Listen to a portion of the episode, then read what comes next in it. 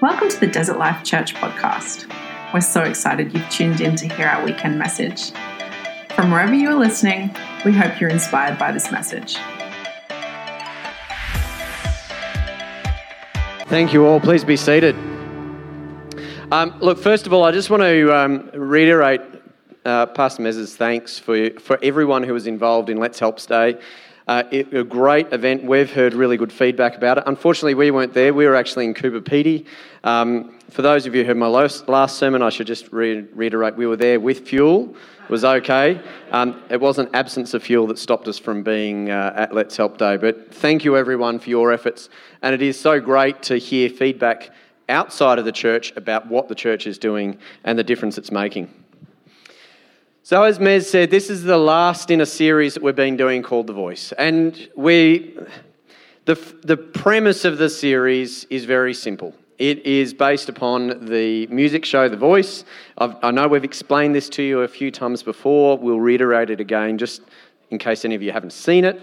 Um, but the, the premise of the voice is you have judges sitting in seats, they're not looking at the stage. A, a, a, person comes out on stage and sings, and if the judges like the voice then and it meets their expectations of what a, the right singer or voice should be, they turn around and say, Great, you're, you're on the team. And we've sort of taken that as an analogy for, and, and as, a, as a framing of two questions that are really important for us. The first one is if we were in the judge's chair and we had a view of what Jesus should sound like, and Jesus came out on stage, would we turn our chair? Would he actually, would, would Jesus, as he came out on stage, meet our expectations?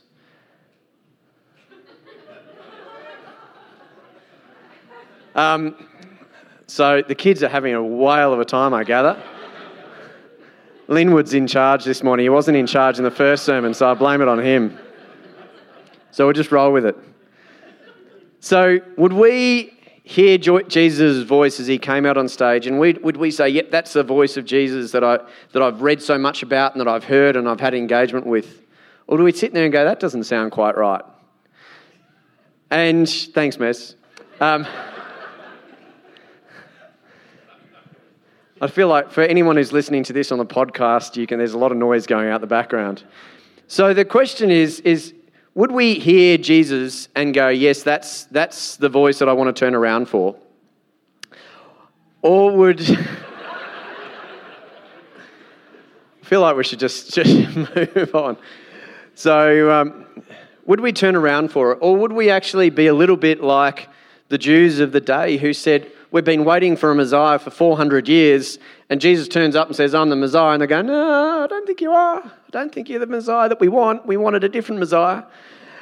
So, do we actually understand what, what it would be like to have Jesus there? Do we actually really understand what he would sound like? Or do we have a, our own prejudices and biases that would mean that we wouldn't turn around because it doesn't sound quite the way we expect? And the second part of that is, if we did know what Jesus sounded like, and if we did have a relationship with him, and we were coming on stage and someone who didn't know Jesus was in the seat, would they recognize Jesus' voice as we spoke?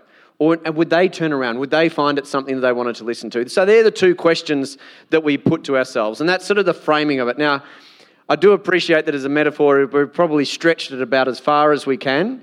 Uh, so we won't be going on with the voice a lot longer than this. But I do want to recap a little bit about where we've actually been to over the last number of weeks.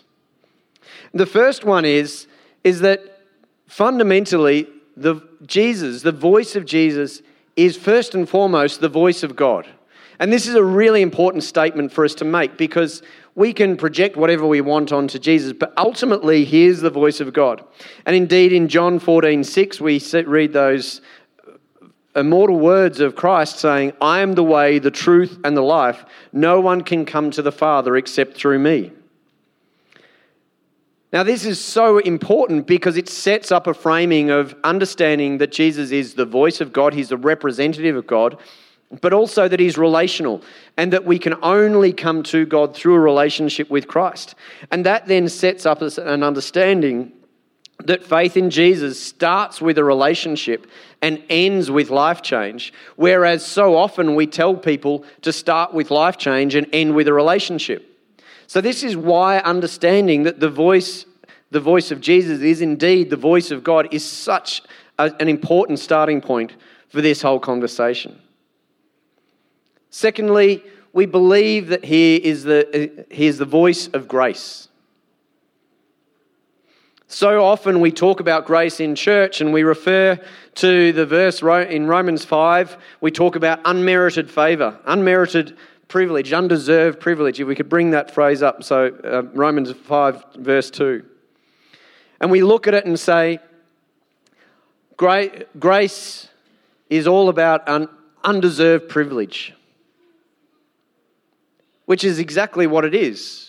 However, we miss a little bit of the story when we don't understand what actually the background to this phrase is, what actually grace really means. And if we trace the roots of the word grace in the, in the original Greek, we find a word charis, which has its origin being joy. And then we see this reflected in the balance of this verse, and we it, that Christ has brought us into a place of undeserved privilege where we now stand, and we confidently and joyfully look forward to sharing God's glory. And too often we see we, we as, uh, as, a, as a church, as a broad community of believers, we're happy to talk to people about their need for grace because of their undeservedness. And we actually, as at the same time as we're using the word grace, we're condemning people and talking, oh, you're undeserving. We focus on that side of it. And we don't actually talk to people around the, the undeserved privilege brings to us the joyous glory or joyous opportunity of sharing in God's glory. So he is a voice of the word and he is a voice of grace. He's a voice of calling. Jesus fundamentally was winsome in his nature. He was someone who brought people to him. He, he dragged people into his circle to engage with. He was someone who didn't stand apart and stand on high and, and sort of look down on people. He met with people. The very first thing he did was go to the very first miracle we see was him going to a party to going to a wedding, to sit with people. He then he got his 12 disciples, he drew, drew people in towards him. The dictionary defines winsome as someone who is attractive or appealing in character. Winsome as an adjective describes someone who is pleasant to be around. Jesus, as a voice of a, the voice of calling, was someone who made himself attractive to be around. Now, that, we've got to be very careful there. That's not populism. That's not about just being a nice guy. But his, his manner, his engagement with individuals was endearing and connecting. It was about looking at someone individually and saying, I want to talk to you. And in a way that, that the Jews of the time had never actually had a, had a leader talk to them like that. That I want to talk to you. I want to, I want to be with you.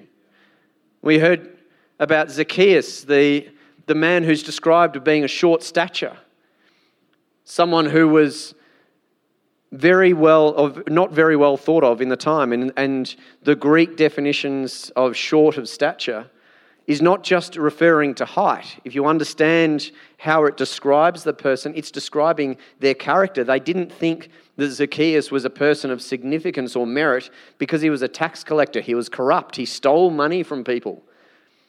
And yet, this was the person that Jesus said, You, I want to go home with you. Let's go and have dinner. He was a character that was an endearing and engaging person, someone who drew them to be around, drew, drew people around him, that people wanted to be around. So, a voice of God. He was a voice of grace. He was a voice of calling. He was the voice of the word. In the very first verses of Matthew, the Gospel of Matthew, we see Jesus being introduced in the context of the historical lineage of David. That the whole framing of Jesus' presence was here he is within the, the connection to, to David and to the, the kings, and to here's how this line, the, the lineage actually comes out. But what sometimes happens is that we think, well, he's the voice of the word, so all that matters is the word. If we just, if we just know the Bible well enough, then we'll know Jesus. In fact, if we just know the Bible well enough, we'll be able to convince other people to love Jesus. I'm sure there's, there's people in your life, there's people in my life, who know how to quote scripture at all occasions. There's those people you know who, if the toast gets burnt, they've got a scripture verse for the toast being burnt. If, they're, they're, they get stuck in, a, uh, in a, a traffic jam, they've got a scripture verse for that. If the TV channels get interrupted, they've got a verse for that. There's individuals you know in your life, there's individuals in this church who are, who are able to quote scriptures like that. But just knowing the word and just knowing the Bible in and of itself is not enough to actually bring, bring people into relationship with Jesus. And often we find ourselves as a, as a community of believers saying things like, well, the Bible says so. And fundamentally, that is exceedingly meaningless if the person that you're telling that to doesn't actually know what the Bible is or what the Bible says. And in fact, Jesus was entirely comfortable in a world where he could sit there and debate scriptures with the Pharisees and Sadducees, but when needed, he would engage with people without even referencing the word. He would give parables, he'd give different ways of thinking about it.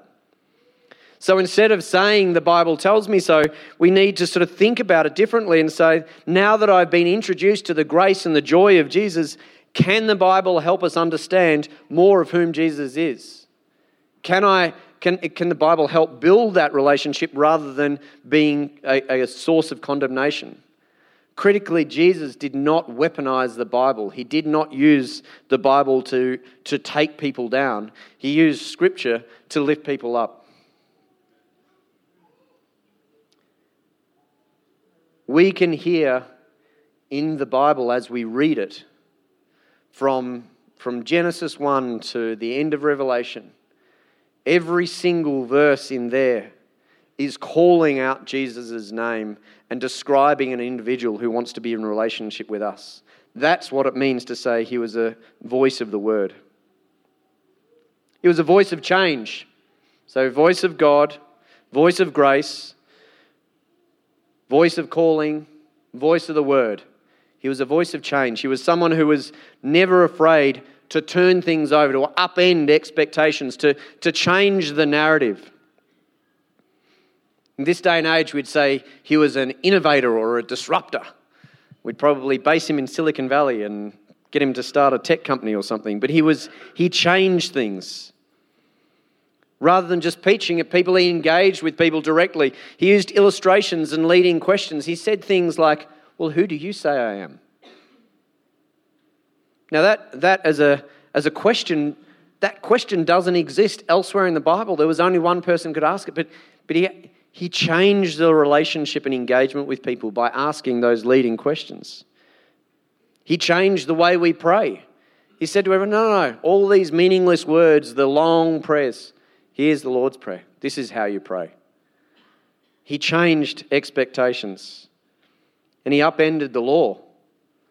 He went to the Pharisees and Sadducees, and they're, they're asking him which is the most important commandment. So this is Matthew 22, verse 37.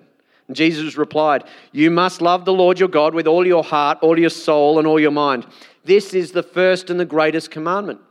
Now, at this point, the Jews are on board. The Pharisees and Sadducees are on board because that's pretty much basically commandment number one out of the Ten Commandments love God. So they're on board with that. But then he turns around and he messes with their head and says, a second is equally important.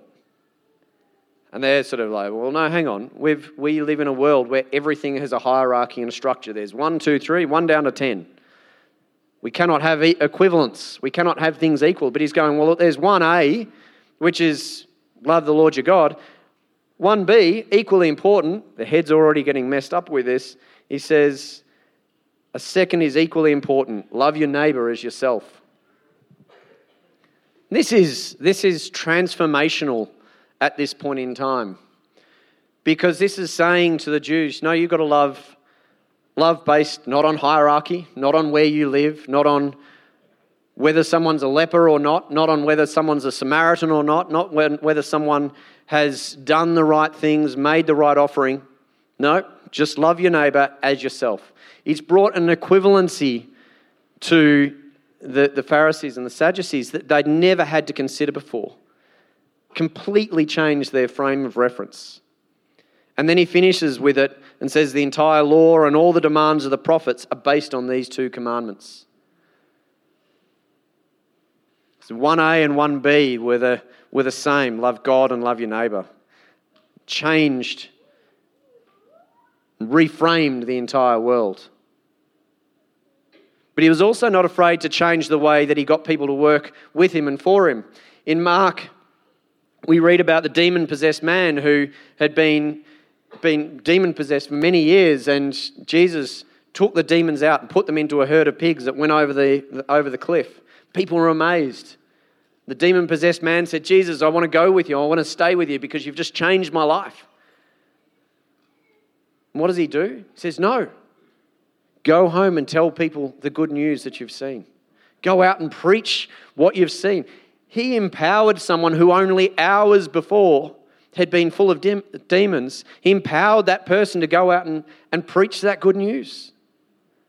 He changed the expectation of how people could come into relationship and then go and have a role in a world where your role was defined by hierarchy and hereditary, hereditary um, privilege. Ultimately, his focus was on the results of people coming into relationship with God through him. And he was happy to change whatever it needed to be changed in order that he was able to achieve the outcome that he wanted. The people seeking forgiveness and bringing their lives to him. It's a voice of God, voice of grace, voice of the word, voice of the voice of change, voice of calling, and a voice of the time. So, as much as he was willing to change stuff, he also knew instinctively where things were at. And he communicated with people based upon where he knew people's lives were. Today, we'd call that culturally engaged. He, would, he, he knew what was motivating people. So, he, he brought in the parables. The parables are important because until that point in time, there, there aren't parables like that in the rest of the Bible. It's a very unique thing that he brings forward. And what he does is goes, Right, you're a farmer, you know about sheep. Right, I'm going to talk to you about, I'm going to give you an important lesson about sheep and goats. And you'll understand more of God because of that. Oh, you, you grow crops. Okay, I'll talk to you about seeds and planting seeds in fertile soil versus infertile soil. He was able to engage with people as to where they were. And we see this later on in Acts um, 17, verse 28, where where Paul replicates the same activity. For he was in Greece and he's trying to work out how to engage with the, the, the Greek um, philosophers and Stoics at the time. And he says to the, to the Greeks, For in him we live and move and exist. And as some of your own poets have said, we are his offspring. Paul was doing something really profound here. He was actually using the words of the culture that he was in to actually bring a reflection of Jesus into that culture. And that's really quite powerful because so often we assume that the only way to bring Jesus' words is to say, oh, we have to do it through this defined way that we do in church, and here's the structure that we have to operate in. And Paul was following Jesus' lead, going, now, I will use whatever method I can in order to be able to get people to understand the identity of Christ, even if I have to reference a non Christian philosopher. He's brought them into that. So he was a voice of the time. And that leads us to then the last of the voices, a voice of thoughtfulness. And that's what we're going to talk through a bit more today. So, a voice of God, a voice of grace, a voice of calling, a voice of the word, a voice of change, a voice of the time, and a voice of thoughtfulness. Now, as an engineer, and many of you have heard me talk about being an engineer, so I apologise for dwelling on this again, but it's the only frame of reference I have. As an engineer, one of the, one of the dirty secrets about what we do as engineers is that we don't always know exactly what it is that we're doing. Now, I will flesh that out a little bit. There's, science seeks to understand the world around us by, by doing tests and trials and saying, well, okay, we've now observed with physics that if we push here, then that moves over there. But engineering is an inherently creative activity where it's saying, well, okay, we've done X, Y, and Z, and every time we did it, that was the outcome. Now, what happens if we do something a little bit different? And we can make a pretty good guess as to what the outcome is, and we can do lots of maths. But the little secret is, is that as we're doing it, we have to deal with a lot of uncertainty. And because of that uncertainty, as much as we do all of the maths, we get to the end a little bit and go, we've done all this maths here, here, here, and here, and we'll just multiply the answer by two because we're not quite sure. And so when you go and drive over a bridge, there's a bunch of structural engineers who've done some really fancy maths and computational fluid dynamics to try and work out the dynamic loading on that bridge. But they did all of that, and then they got to the end and said, oh, we'll just add a little bit on the end just to be sure, because we're not quite certain exactly what it should be. And in fact, in the engineering that I do, electrical engineering, it has some of the most esoteric maths and it's got some really, really funky concepts about it. If you're doing mechanical or structural engineer or civil engineer, you can sort of imagine forces and, and pulleys and, and pressures and, and, and different structures and see how they work. You can sort of imagine in your mind and go, okay, I can see how this comes together. But the thing about electrical engineering is it's really hard to imagine how circuits work and how volts and amps work and what actually happens inside a motor or magnets and stuff like that. And in fact, it's so complex to do that, we had to develop a area of maths called imaginary maths. So we actually had to make up our own maths that's imaginary to just try and describe the world because we don't completely understand how it works. Now, I'm not going to dwell into why that works, but it, it does. So we've got an imaginary world that we as engineers use to describe how our power systems operate. We deal in a world of uncertainty. And in fact, most of the time, what we're doing requires a fair amount of faith and a lot of nuance. And nuance is actually what we're talking about here. Nuance is understanding that as an engineer, being really dogmatic about certain things isn't helpful. I've sat in a room where, with four different groups of engineers talking about a, a concrete foundation.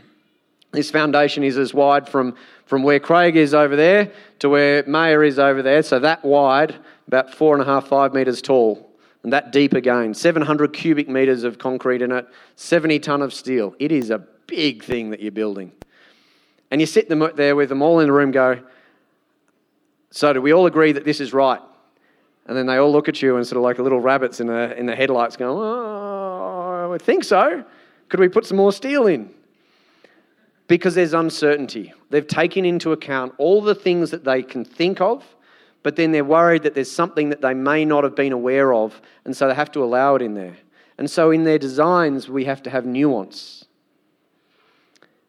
Now, I have been at various times been accused of being quite left wing. I've been accused of being quite right wing. And some people assume that because a lot of the work we do as a, in the work that I do is in developing countries and regional areas, and we do a lot of work around renewables and, and integrating power systems, they assume that we we must have, we, we must definitely be left wing and have a very strong view on certain things. And I was recently challenged by some people who felt that I had not spoken out about climate change. And then I had some other people who felt that I was talking about climate change too much. And as a result, I felt it necessary to write down what it was that I, or how I'd formed a view around how I should, as an individual, approach climate change. Now, I'm going to read this out, and I need to stress that this is not a statement of what the church necessarily believes or is, as endorses. And I'm not even reading this out to try and convince you one way or another. What I want you to listen to is to the nuance and the, the balance that has to go into some of these statements. So please just bear with me for a moment. In my view, the vast weight of evidence strongly suggests that the Earth is experiencing and is likely to experience material changes to climate and weather patterns due to increased levels of carbon dioxide and equivalents in the atmosphere. Further, the evidence strongly suggests that human activity, particularly over the last 100 years, is a material contributor to increased carbon dioxide and equivalents in the, in the atmosphere. If the forecast impacts of climate change prove correct, the evidence strongly suggests that there will be significant changes to the livability of many areas that are currently under stress. And I would further note that it seems likely that the greatest burden of the impacts of climate change would seem most likely to be borne by those who are least able to respond or adopt. In light of the above, it would seem therefore prudent to me to it would seem therefore prudent to me that we should all be actively engaged in sustained efforts to reduce the impacts of climate, um, or re- reduce the climate impacts of our activities and lifestyles. Now, you may note that I've been cautious in my language, deliberately choosing phrases such as strongly suggests and is likely to. I've done this for two reasons. One, to make statements such as the science is settled or to speak with certainty about exact impacts is not technically correct because all of our models have degrees of uncertainty. And indeed, we deal with uncertainty regularly in our other engineering work. And to that end, we should apply the same rigour to the engagement on this topic as we would with any other. And just as a side note, saying things like the science is settled is similar to saying things like the Bible said so. It's designed to shut down a conversation, not to engage in one. The second reason I've used that language is because definitive statements about exact values of potential sea level rise, impacts upon the world, temperature increases, etc., leave mitigating action open to dispute if those values are not precisely met. And we've seen this already where someone said that this is what's going to happen. It didn't happen exactly, so that's been used as an argument to, invalidate everything else that's going on. And if those values are not precisely met, it damages the mitigating action, even when the actual action still would have had a merit, whether it was 1.5 degrees or 1.75 or 2 or 4 or whatever. Fundamentally, it is my view that climate change is a risk with both likelihood and consequence.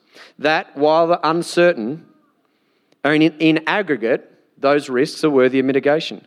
We do the same with all sorts of risks in our world, Indeed, we spend considerable sums of money insuring ourselves against low probability, high consequence events. Responding to climate change and its potential impact does not seem to me to be any different, except perhaps for the scale. Now, as I said, this is not, I'm not reading to this to you today to try and convince you. I'm not trying to put, push a particular agenda, but what I am pointing out is someone who works in this area and who spends my entire life dealing with the physics of the earth, the physics of the world, and understanding, trying to make technical decisions about uncertain inputs. This is the nuance that I have to have. I cannot afford to be dogmatic because it robs me the opportunity to respond to the information that as it comes. And in, in our faith as Christians, and the reason why I want to bring it up is our faith as Christians, we face similar issues. We face complicated questions. And Jesus didn't tell us to switch off our brains, and sometimes there is fundamentally no right answer. And trying to have a dogmatic answer actually shuts down our capacity to represent the, the face of Christ into an often dark situation. Sometimes there are no right answers other than to say, I wish it wasn't so. Rachel and I went to a church when we were growing up, and there was a lady there who had a daughter who died at six years old of leukemia. And this lady, um, she's now quite well respected um, pr- uh, pastor. She's done a lot of work in counseling. She had a tremendous faith. And I still remember standing in the church where she was at the funeral and when someone was, she was just crying and saying, Why did this happen? Why did this happen? Why did God let this happen? The, the cry that is so understandable that any mother here any parent here would understand the grief that is embedded within that cry. And at that time, a helpful individual chose to stand next to her and said, Well, it's possibly because you didn't pray enough. And someone else had brought a similar comment around, Well, well, God's got a plan.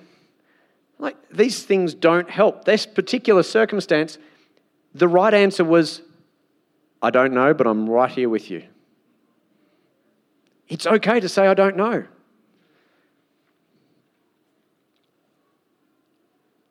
A little while ago, a family friend of mine, I must have been about 20 years old or so, rang me He's someone that I had known since I was, uh, I was quite young. He'd been a best friend through high school. Loved him dearly as a brother. In fact, we, we were treated equally by both of our mothers, which meant both his mother and my mother would yell at me at various times, and likewise, and we'd both get t- chided about not doing homework. But he rang me and he said, Lyndon, I've got something to tell you. And he, I could sense that his voice was burdened, and it was burdened with an expectation because he rang me to say, Lyndon, you need to know that I'm gay and came from a Catholic family, a, a, an Irish and Italian Catholic family. And he said, Lyndon, I need to tell you I'm gay. And his voice was uncertain because he didn't know what my, what my response would be. In fact, his expectation, knowing that we were, my family was, went to church and my family were in, strongly involved in the church, his expectation was that I would then say that somehow our relationship would have to change. And all I could say to him was, I don't know what you're going through right now.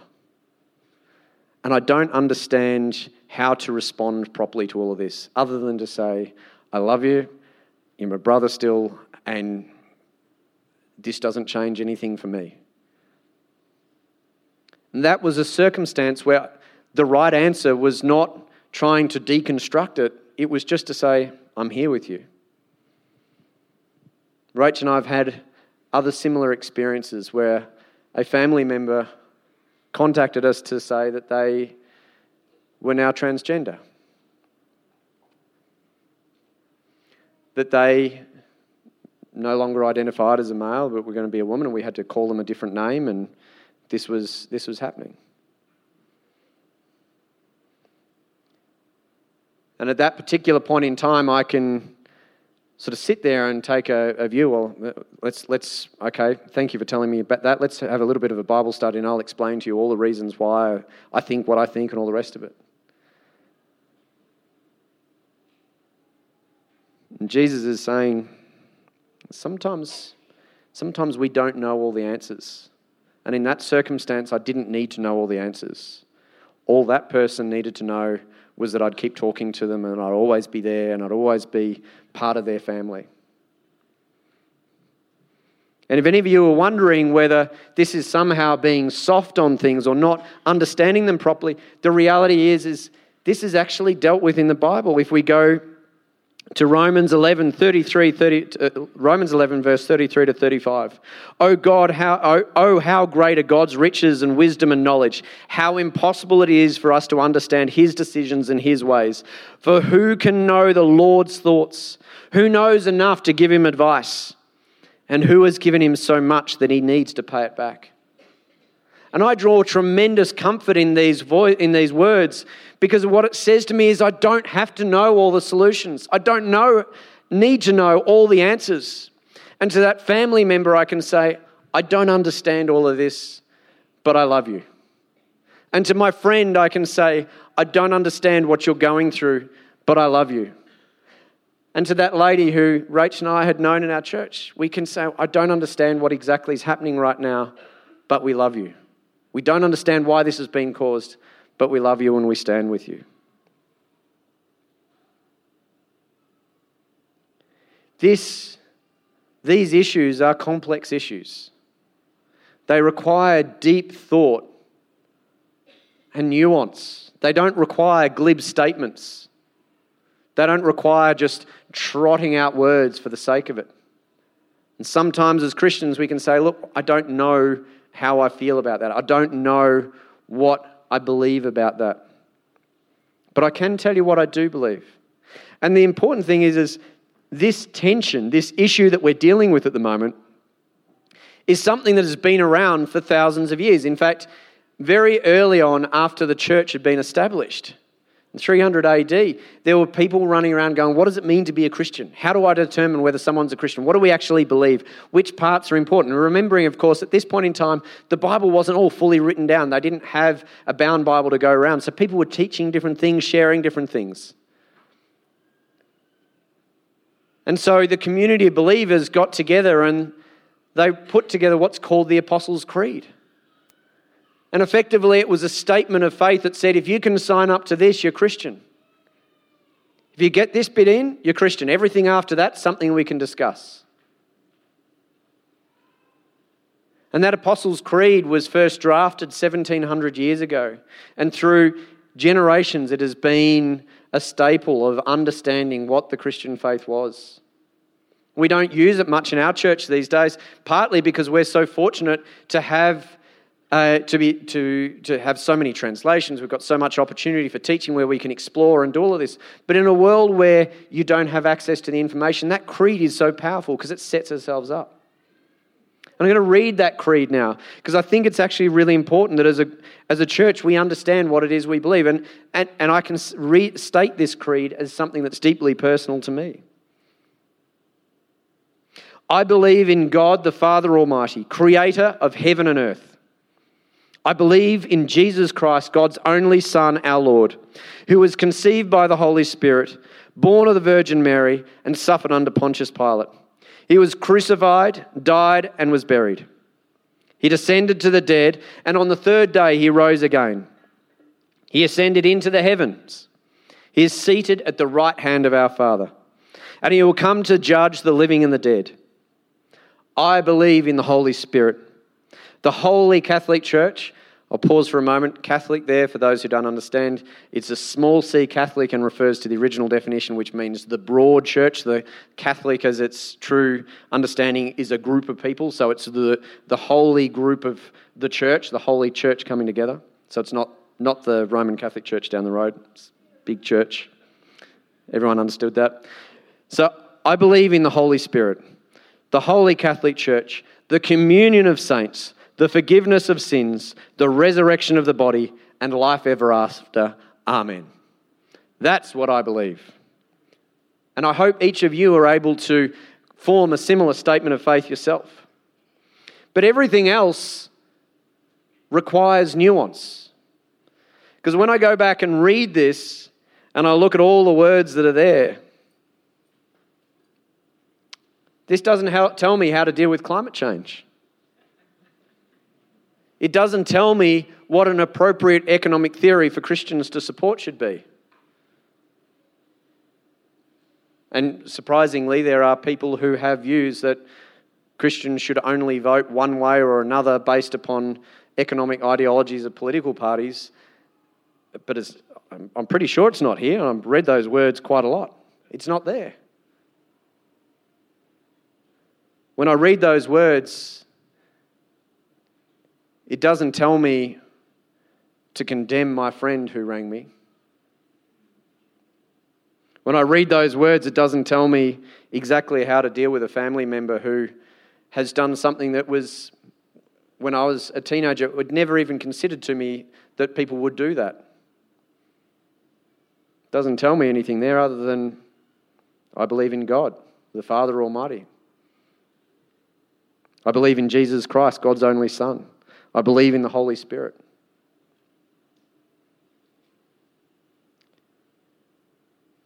Unfortunately, as Christians, and particularly as Christians in the West,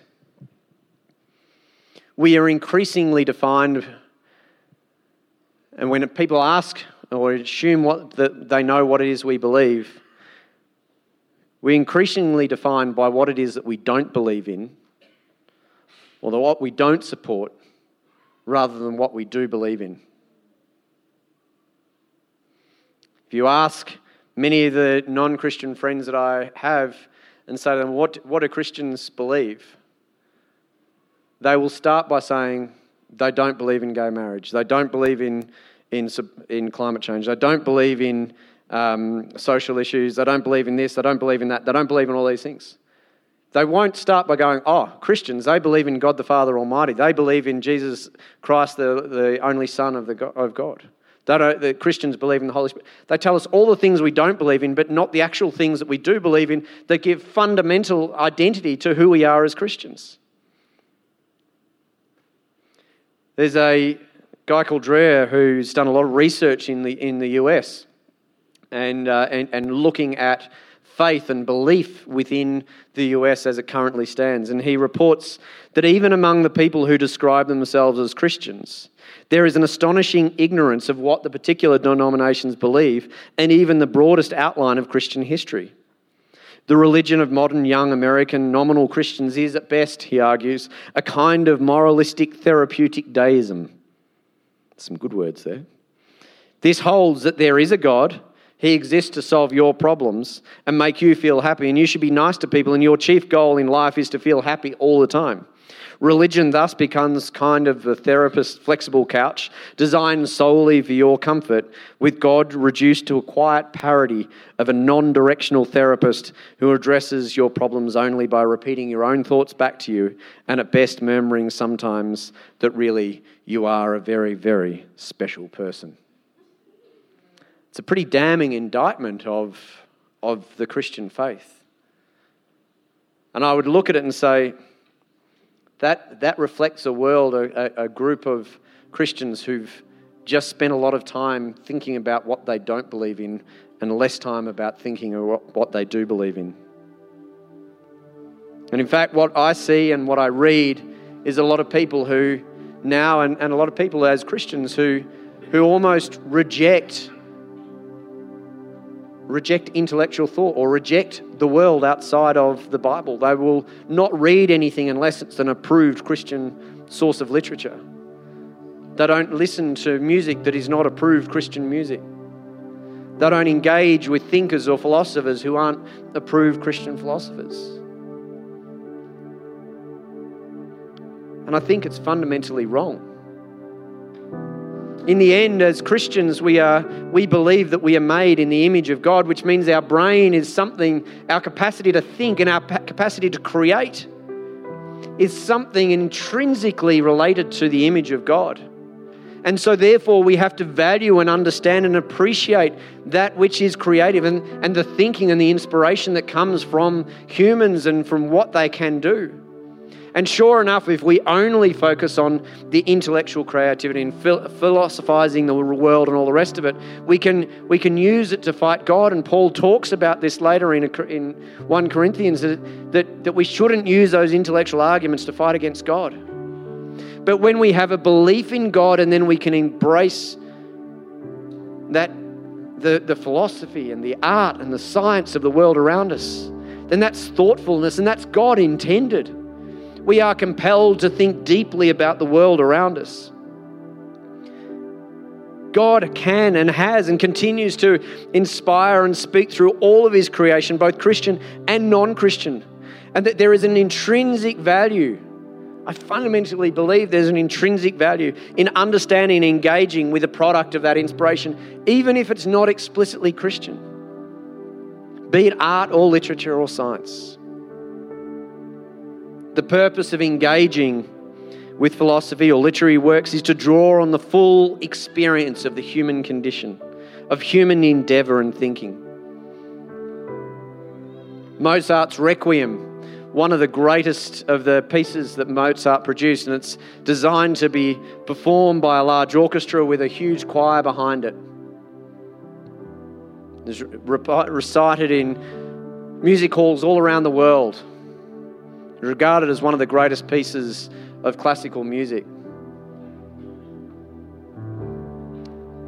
And he used in the Requiem one of the, one of the strongest lines Remember, kind Jesus, my salvation caused your suffering.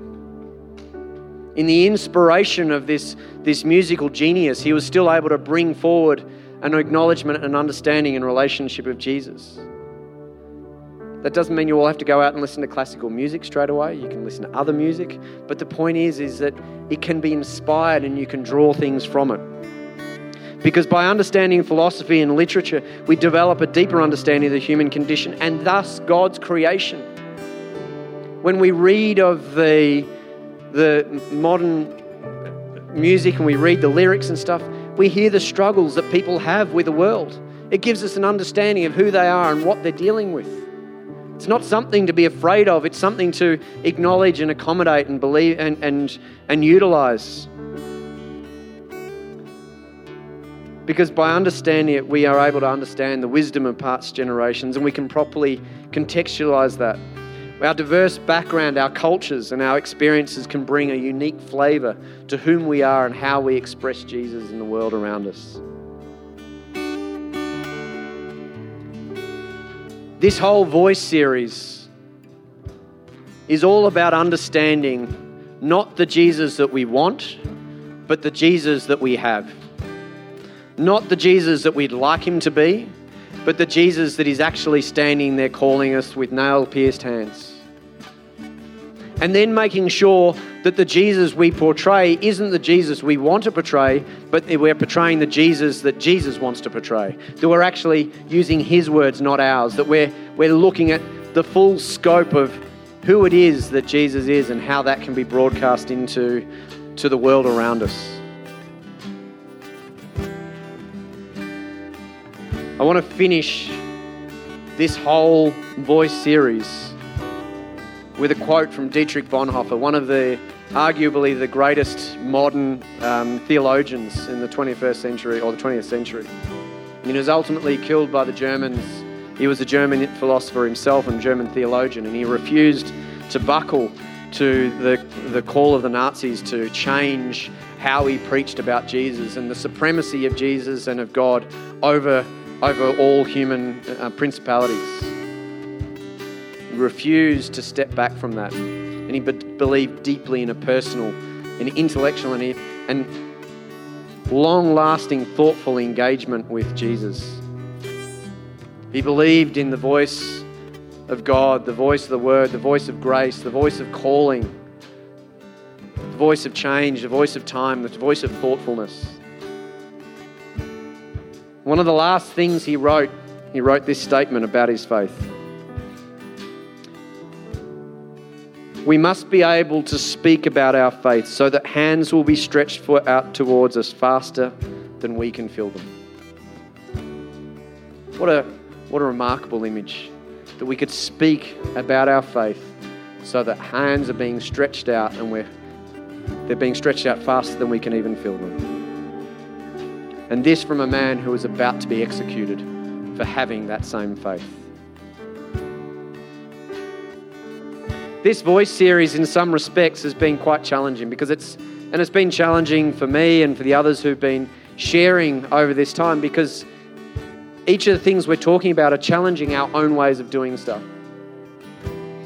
And challenging isn't necessarily bad, it can be uncomfortable. But we're doing it because we believe that this is what we need to do. We believe we're doing it because this is what I believe I need to. I need to do. I'd like you all to stand with me.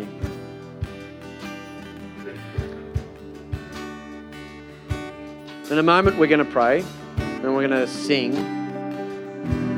because prayer and as a fellowship of believers and singing as a group of believers is as much a statement of faith as reading out something like the Apostles' Creed. It's something we do and is, is something as special that we're able to do, do together. But in a moment, we're also going to read out the Apostles' Creed. It's not something we do a lot. There are some churches who do this every, every week. We don't do it every week because when you just read the same thing out over and over, it can become just a tradition that no longer has weight. But I'd like to do it together as a church today because as we think about the voice of Jesus, as we think about how we leave today, how we're going to communicate differently, that voice of God, the voice of grace, the voice of calling, the voice of um, change, the voice of times, the, voice, the voice of the word, the voice of thoughtfulness, as we take those things out and think about how our voice will change, we also need to be able to go out and say, and this is what I believe. And this is what I believe. So please join me if you feel comfortable. We're going to read this out and then we're going to pray and then we'll sing. I believe in God the Father Almighty. I think it's going to come up on the screen. No, just run with it.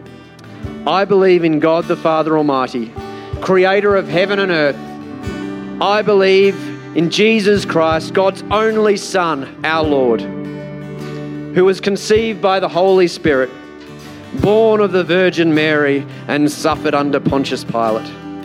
He was crucified, died, and was buried. He descended to the dead. On the third day, he rose again. He ascended into heaven, and he is seated at the right hand of the Father. And he will come to judge the living and the dead. I believe in the Holy Spirit, the Holy Catholic Church, the communion of saints, the forgiveness of sins, the resurrection of the body, and life everlasting. Amen. Amen. And that is something we can all believe in. And I'm going to ask you to bow your heads. Heavenly Father, I just thank you for the opportunity that we've had over these past weeks and months to be able to come and to, to hear from your word, to learn more about your voices as, as you intended it to be. Lord, I ask that you give each of us that unique understanding and relationship with Jesus, that our voice is influenced and changed by his impact upon our lives. For anyone here today, Lord, who, who hasn't had that experience, I just pray that you are able to bring that to, him now, that you're able to, to, that voice is able to just whisper into the ears of these people here today. And for the rest of us, Lord, I just pray that you empower us, that you, you lift us as we walk out of here with a different voice, a voice that is able to go out and to speak your name to the streets, to be able to see your name called forth and the people will reach out their hands to hear more of it faster than we can feel them. Heavenly Father, we just thank you and praise your holy name. In Jesus' mighty name we pray. Amen.